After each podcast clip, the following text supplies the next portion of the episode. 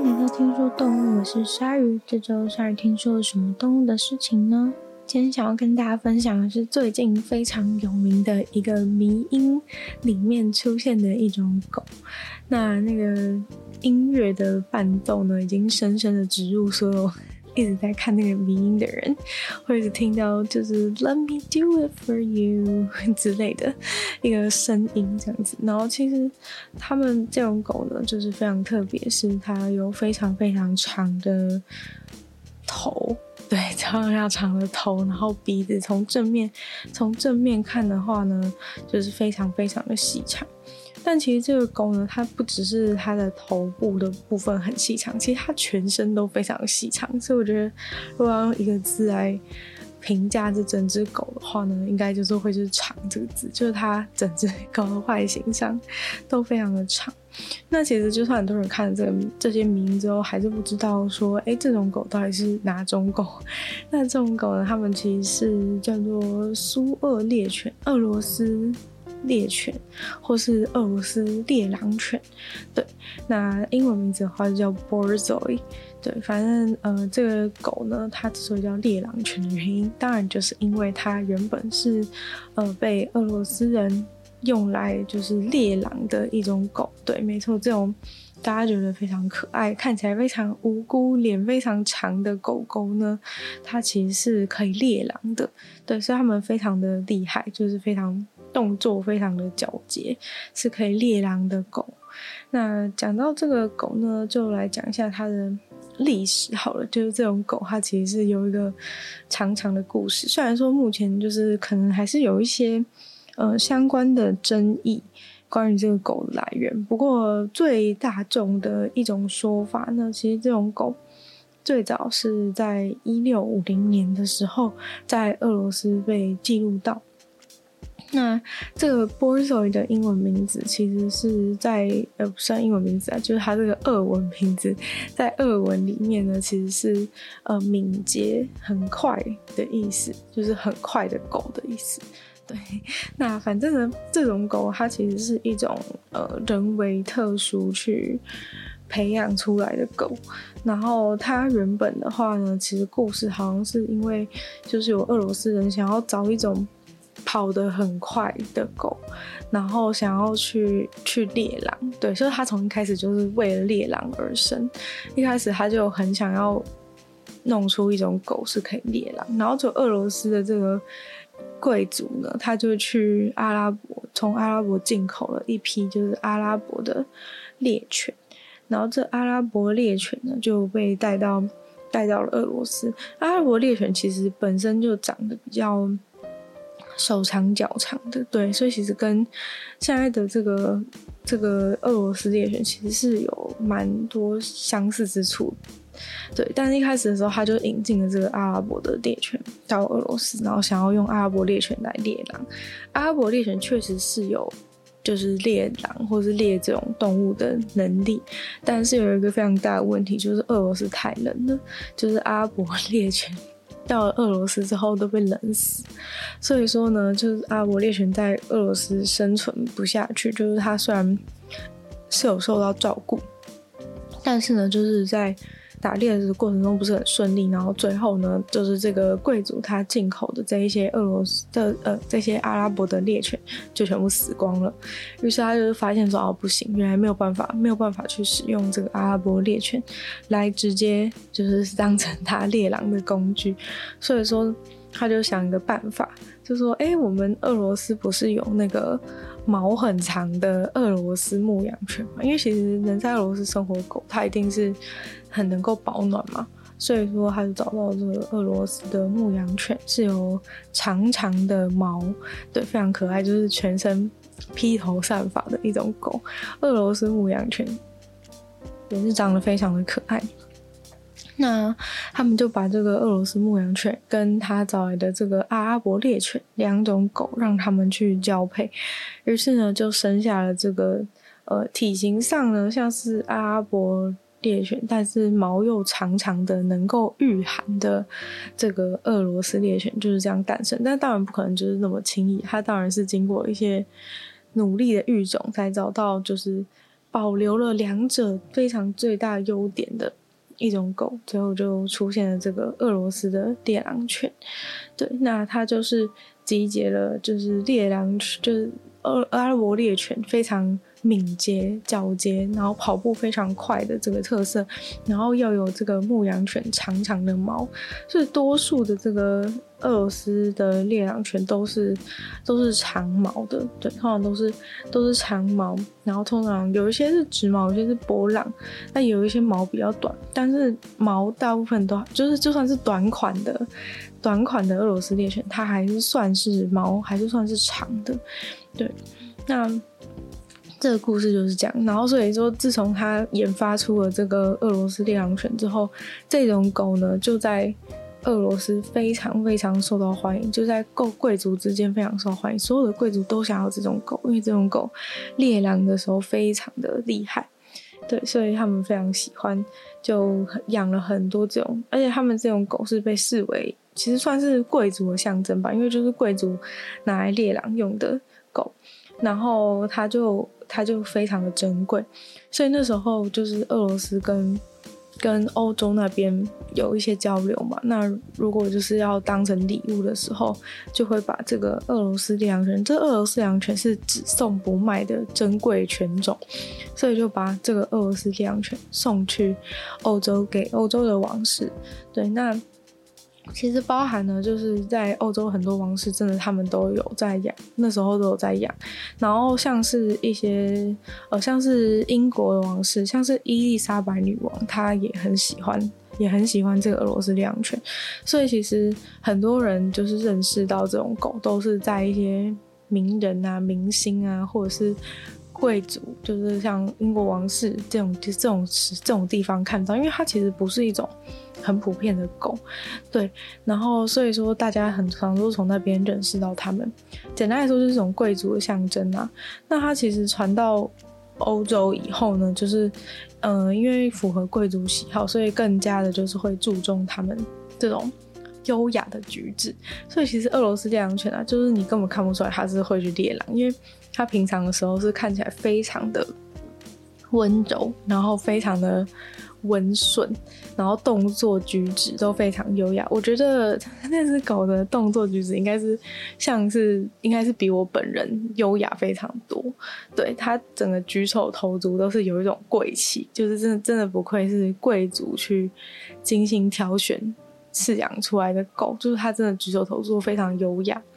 对，就是你如果没有跟你讲说它是去猎狼的，你根本就想象不到。但是呢，它只要一跑起来，你就会知道说，哇，它真的是超厉害。就是它一跑起来，你就知道哦，整个追不上，看不见车尾灯在哪里，整个跑超快，咻就直接跑走了。但是呢，这个狗的故事后来有一点悲催，因为就是它不是呃俄罗斯贵族的象征嘛，这种狗，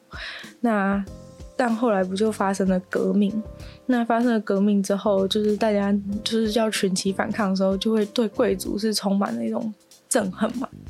那对贵族充满憎恨的情况之下，就是象征贵族的这种狗呢，也是被大家非常的讨厌。就俄罗斯人就觉得哦，这些狗就是这些跟那些贵族在一起，然后就象征贵族，所以说他们很生气。那时候革命的时候，整个俄罗斯境内的。的俄罗斯猎狼犬几乎全部被杀光，就是真的是几乎全部被杀光，就是大家的愤怒怒火把这些把这些狗全部都扑杀，然后所以等于说这个狗其实在俄罗斯然后到那那个时候其实是几乎是已经濒临绝种了，对，就是再也找不到这种狗的存在。但是就是好在呢，因为之前俄罗斯人已经把这个狗送送给了欧洲的王室，所以说后来这个俄罗斯猎狼犬就是是在欧洲就渐渐被发扬光大。因为就是后来俄罗斯的这个狗已经消失，所以说就全部都全部都只剩下欧洲人、欧洲王室留下的这种狗。那后，所以后来呢，像是第一只到达美国的这个俄罗斯猎犬，也是就是从英国带过去的，从英国买过去的。对，那总之这个狗就是非常受到各种贵族的喜爱，但其实他们也不是很好养。对，所以其实一般人的话，要养它，我觉得也是需要一定程度的能力，就绝对不是那种新手可以养狗。一来呢，是因为它是一只很大的狗，对，它是一只很大的狗。像它这个大，就是公的这个狗的话呢，就是它的肩高应该是有七十五到八十五公分，然后母狗的话是有六十八到七十八公分，所以就它是很高的狗。那它就是真的手长脚长，就是它除了脸。非常的长之外呢，脸非常长，真的大家觉得很好笑。然后有有时候觉得它看起来很尴尬，但我觉得它其实还是蛮贵气的，就是脸很长，然后然后它脚四肢也是非常的长，然后它的胸腔是比其他狗还要深很多。那它其实整个狗的。呃，横向是非常的窄，就它是很窄很窄的一只狗，它就是整个宽度非常的窄，但是长度非常的长，就是看起来整个是非常的扁平，感觉可以把它，因为它脸也很窄嘛，然后身体也很扁，就它骨骨架就很扁，感觉可以它可以塞进那种很窄很窄的那种缝隙里面的感觉，对，那这个狗的话呢，它们就是。呃，有非常非常良好的视力，就是跟其他不的猎犬不太一样。其他猎犬呢，其实是比较擅长，就是可爱听到声音啊，或是怎么样，就很容易可以去，可以去，去捕到猎物。但其实这个俄罗斯猎犬，他们是眼睛非常厉害，他们的眼睛是比其他的猎犬还要还要厉害非常多。他们甚至就是可能在就是眼角余光啊，瞄到一个。会飞的东西，它就直接暴冲，就它就直接暴冲去追，就是他们很容易受到，呃，视觉上就是会飞的猎物的吸引，所以可能丢个飞盘或者怎样，它就非常兴奋，然后狂奔。那因为它要跑很快的关系，所以说你基本上呃完全不可能就是在，就是你一定要随时都把它牵在牵绳上面，要不然它在马路上可能有一些。有一些外面环境中轻举妄动，一些飞过去的东西，或是跑过去的东西，都可能会让它突然非常激动，然后暴冲，然后去追那个猎物。到时候你就是连你狗在哪里都看不到，对，因为它跑太快，就是整个人直接不见。所以说，就是他们一定要在就是那种围起来的。围起来的栅栏里面去跟他们玩比较适合，对，就是千万不可以在 在那种公共场所，然后让它自由奔跑，就是你绝对找不到它，它直接直接跑到你不知道不知道哪里的地方，直接跑到你视线范围之外，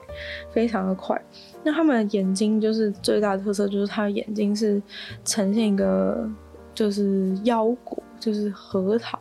的一个形状，然后。它长，它长在它呃眼睛的呃头的正面，然后因为它的头非常的细长关系，所以其实它的正面，它的眼睛的人是同时会在正面跟侧面之间，那它的视觉范围呢是可以看到两百七十度，对，所以它是真的视力视力很好，视野又很广，对，所以只要眼眼角余光视野内只要出现一个猎物，它就可以马上非常迅速的去去追它们这样子。那这个狗呢，其实有一个跟其他狗蛮不一样的地方，就是它们其他的狗啊，就算是大狗，比如说黄金猎犬好了，它可能长大速度其实都非常快，就是它维持在小狗状态的时间其实是很短。但是像这个俄罗斯猎犬的话，它们会需要花三年的时间才能长成一只成狗，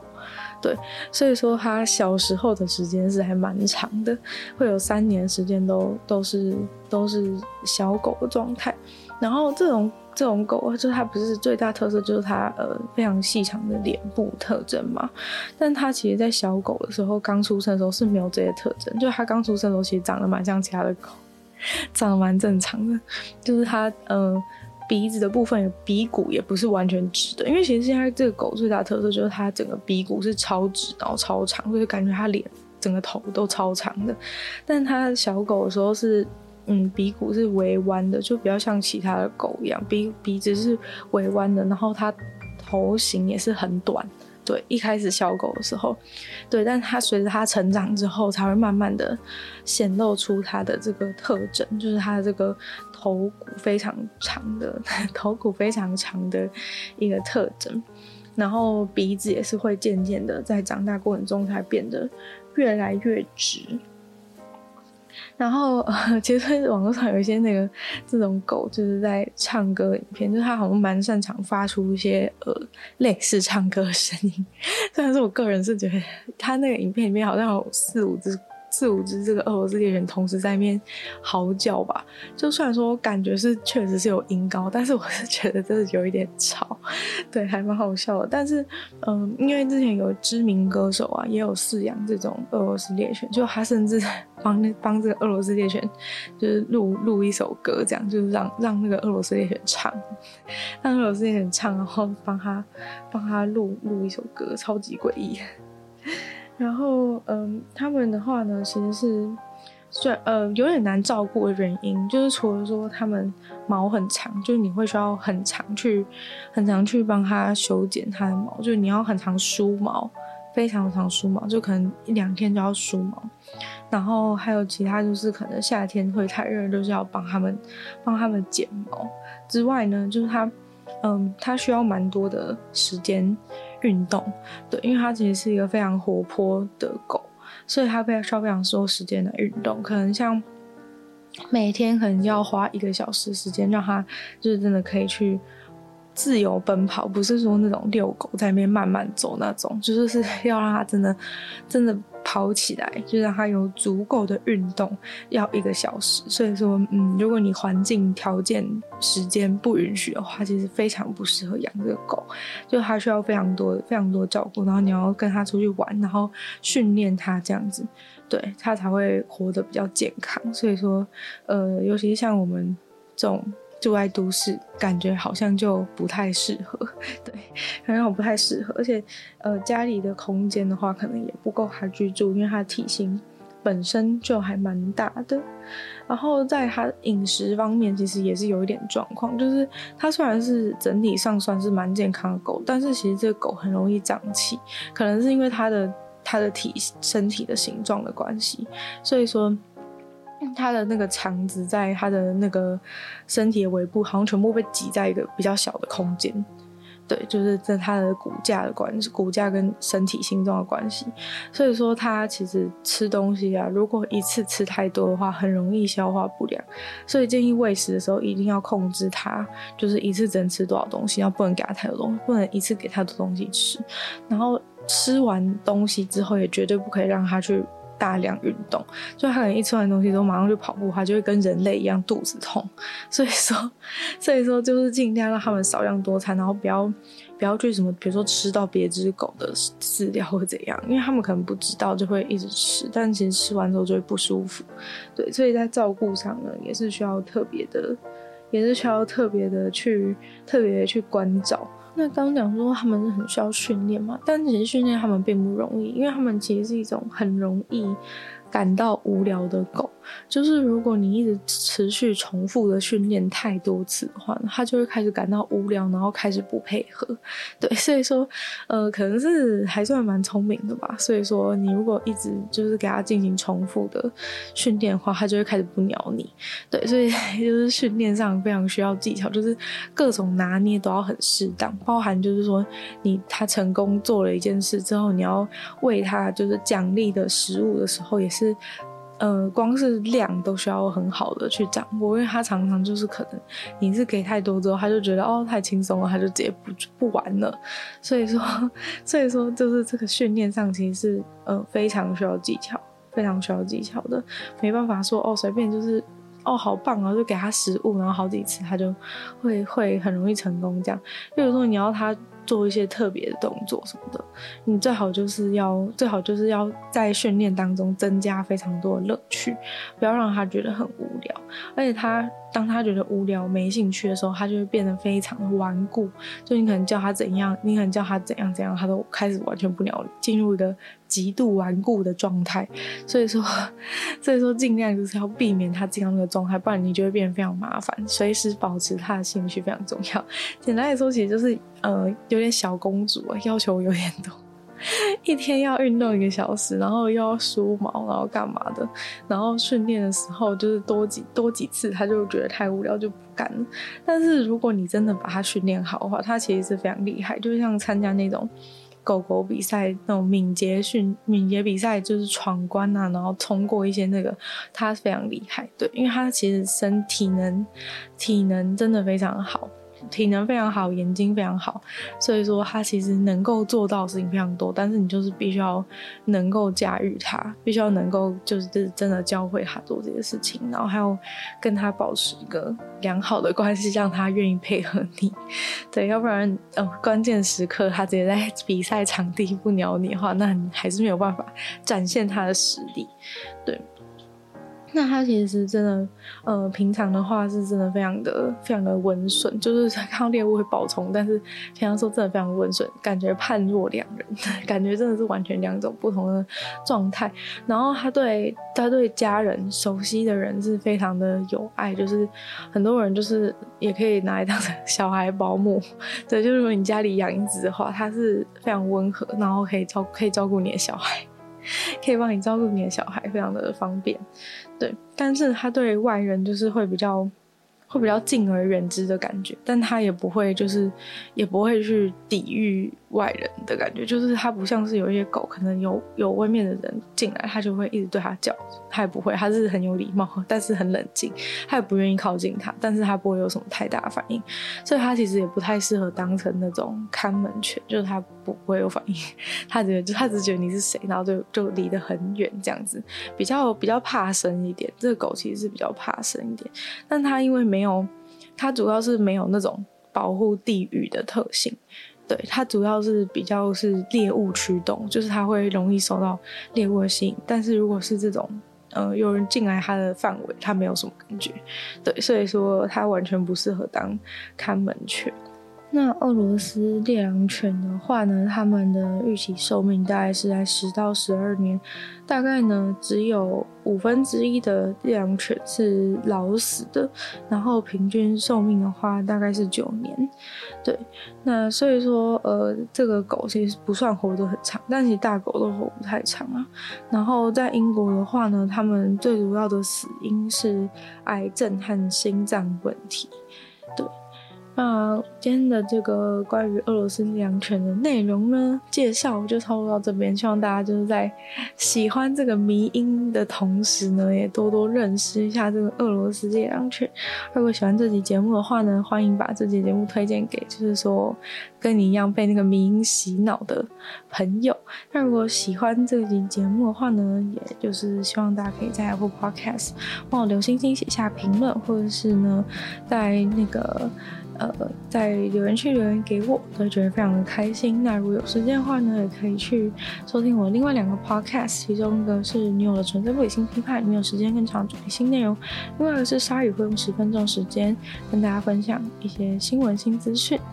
那就希望大家订阅我 YouTube 频道，是追踪我的 IG，然后听说动物就会继续在每周五跟大家相见。那我们就下次见喽，拜拜。